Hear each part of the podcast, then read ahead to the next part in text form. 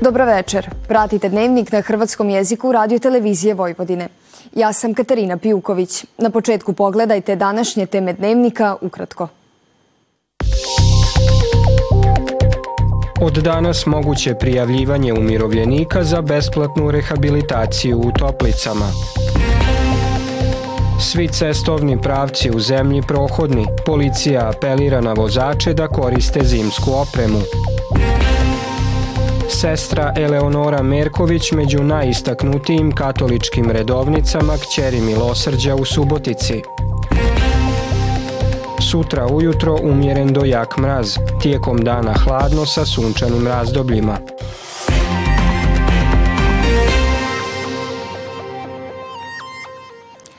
Republički fond za mirovinsko invalidsko osiguranje priopćio je da danas počinju prijave umirovljenika za besplatnu rehabilitaciju u toplicama u Srbiji. Rehabilitacija bi trajala 10 dana, a pravo prijave na natječaj imaju korisnici starosnih, invalidskih i obiteljskih mirovina s prebivalištem na teritoriju Srbije, čija mirovina iznosi do 39.850 dinara. Prijave se podnose udrugama umirovljenika ili područnim uredima fonda PIO do 25. siječnja. Na državnim cestama u Srbiji nema neprohodnih dionica, navode u Ministarstvu graditeljstva, prometa i infrastrukture i ističu da je u čišćenju kolnika angažirano više od 1300 cestara i više od 300 strojeva, kao i da je u posljednja 24 sata posuto gotovo 3600 tona soli. Kako je napomenuto, jučer se dogodilo 10 prometnih nesreća u kojima ima i poginulih. U svim udesima sudjelovali su kamioni kamioni, većina je išla neprilagođenom brzinom i imala ljetne gume.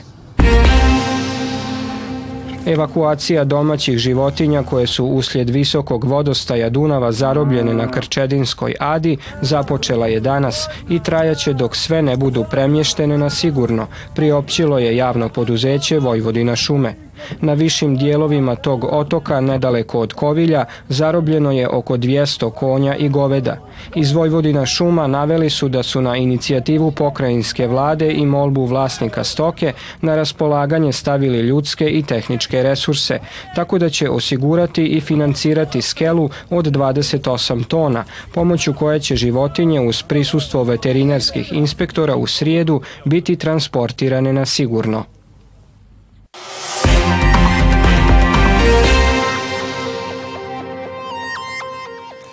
Jedno je od najprepoznatljivijih lica katoličkih redovnica kćeri Milosrđa u Subotici. Uvijek uz mlade, u školi, tradicijskim okupljanjima, hodočašćima na kojima ih educira, prosvjetljuje i povezuje. Upamćena je i po borbi za očuvanje ženske tradicijske bunjevačke nošnje te dijalekta bunjevačkih Hrvata u Bačkoj. Sve to spada u opis lika i dijela časne Eleonore Merković. Ozbiljna lica, ali otvorena i osjetljiva srca, časna je Eleonora, svjetovno Antonija Merković, cijeli je radni vijek provela s djecom i mladima, podučavajući ih, usmjeravajući. Ostvarenje je to obećanje koje je kao mala dala dragoj osobi na rodnom salašu na sjeveru Bačke. Salašarska dica nisu bila u kontaktu sa časnima, ali se u kući čitao glasnik srca Isusova i Marina – i moja baka pokojna je bila varoška cura, dakle vola je čitati.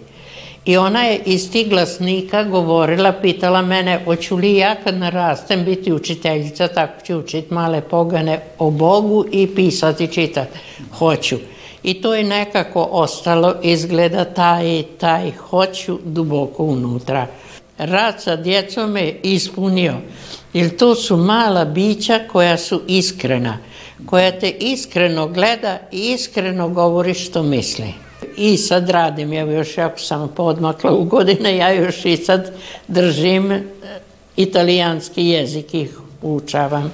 Držeći do svojih korijena, časna je Leonora angažirala se na učovanju bunjevačke ženske narodne nošnje i mjesne ikavice.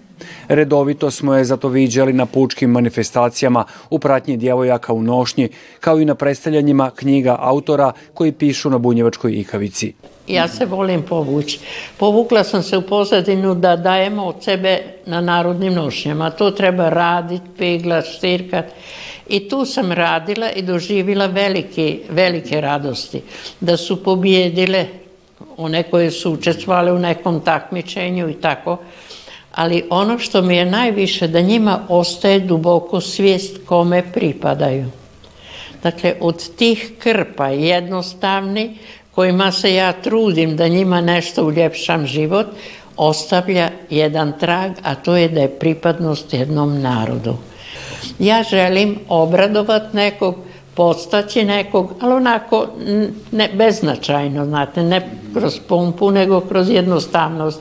Mislim da je to sigurni put identitetu vraćanja, vraćanje našem identitetu.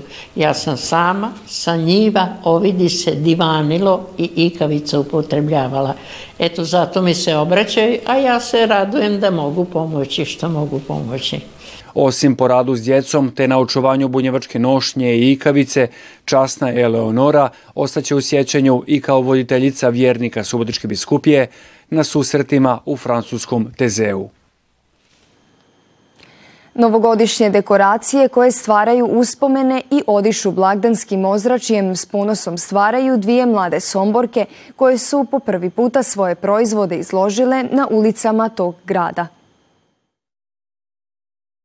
Vešte ruke Aleksandre i Dajene, stvaranje novogodišnjih i božićnih ukrasa kao i ljubav prema dekoraciji ulepšale su ulice, Sombora i prostorije mnogih kuća, od svećnjaka, vilenjaka, Deda Mrazova, sve do predivnih venčića i ukrasa za stolove. I Sombor kao grad, pored toga što je najlepši u Srbiji, može da pokaže i ovako nešto da, da turisti dolaze. Pa uglavnom sada smo se bazirali na ove sa krugovima, i da budu u svakoj imaju sijalice i tako sijaju da može da bude neki komad gde može da stoji na, na stolu a da bude onako kompletno kompletno da i kod neki ti jelku da ima sve u jednom toj, toj maloj ikebani. Prethodnih godina sam pravila ikebane ukrase za sebe, tetke, mame, isto kao i ona. I onda nas je društvo više i ono okolina poguralo, pa što ne bi to imao priliku još neko da kupi. Žica, drvo, plastika i staklo, sve su to materijali koje ove dve somborke koriste u izradi svojih ukrasa, a boja ima raznoraznih. Zlatna i crvena su onako novogodišnje boje. To je nekako ovaj, onako osnovno, ali ima dosta srebrnih, rozih, dali smo onako baš maksimalno ovaj, od sebe da, da, da to sve uklopimo. Dosta se to onako proširilo, ljudi vo, traže i žuto i roze i ono sve, sve, sve boje i da šljašti što više. Proces izrade ukrasa, kaže ove mlade somborke, zavisi od inspiracije. Nekada im je za jednu ikebanu potrebna i cela noć, a nekada im jednostavno krenu i u toku jednog dana naprave i desetak svećnjaka. Jedno je sigurno, šarenilo i lepota ovih jedinstvenih ukrasa krasiće domove mnogih somboraca. Nakon ledenog vala koji je zahvatio sjeverne dijelove Europe, prava zima zakucala je i na naša vrata. Prema predviđanjima meteorologa, hladnoća će posustati tek početkom idućeg tjedna.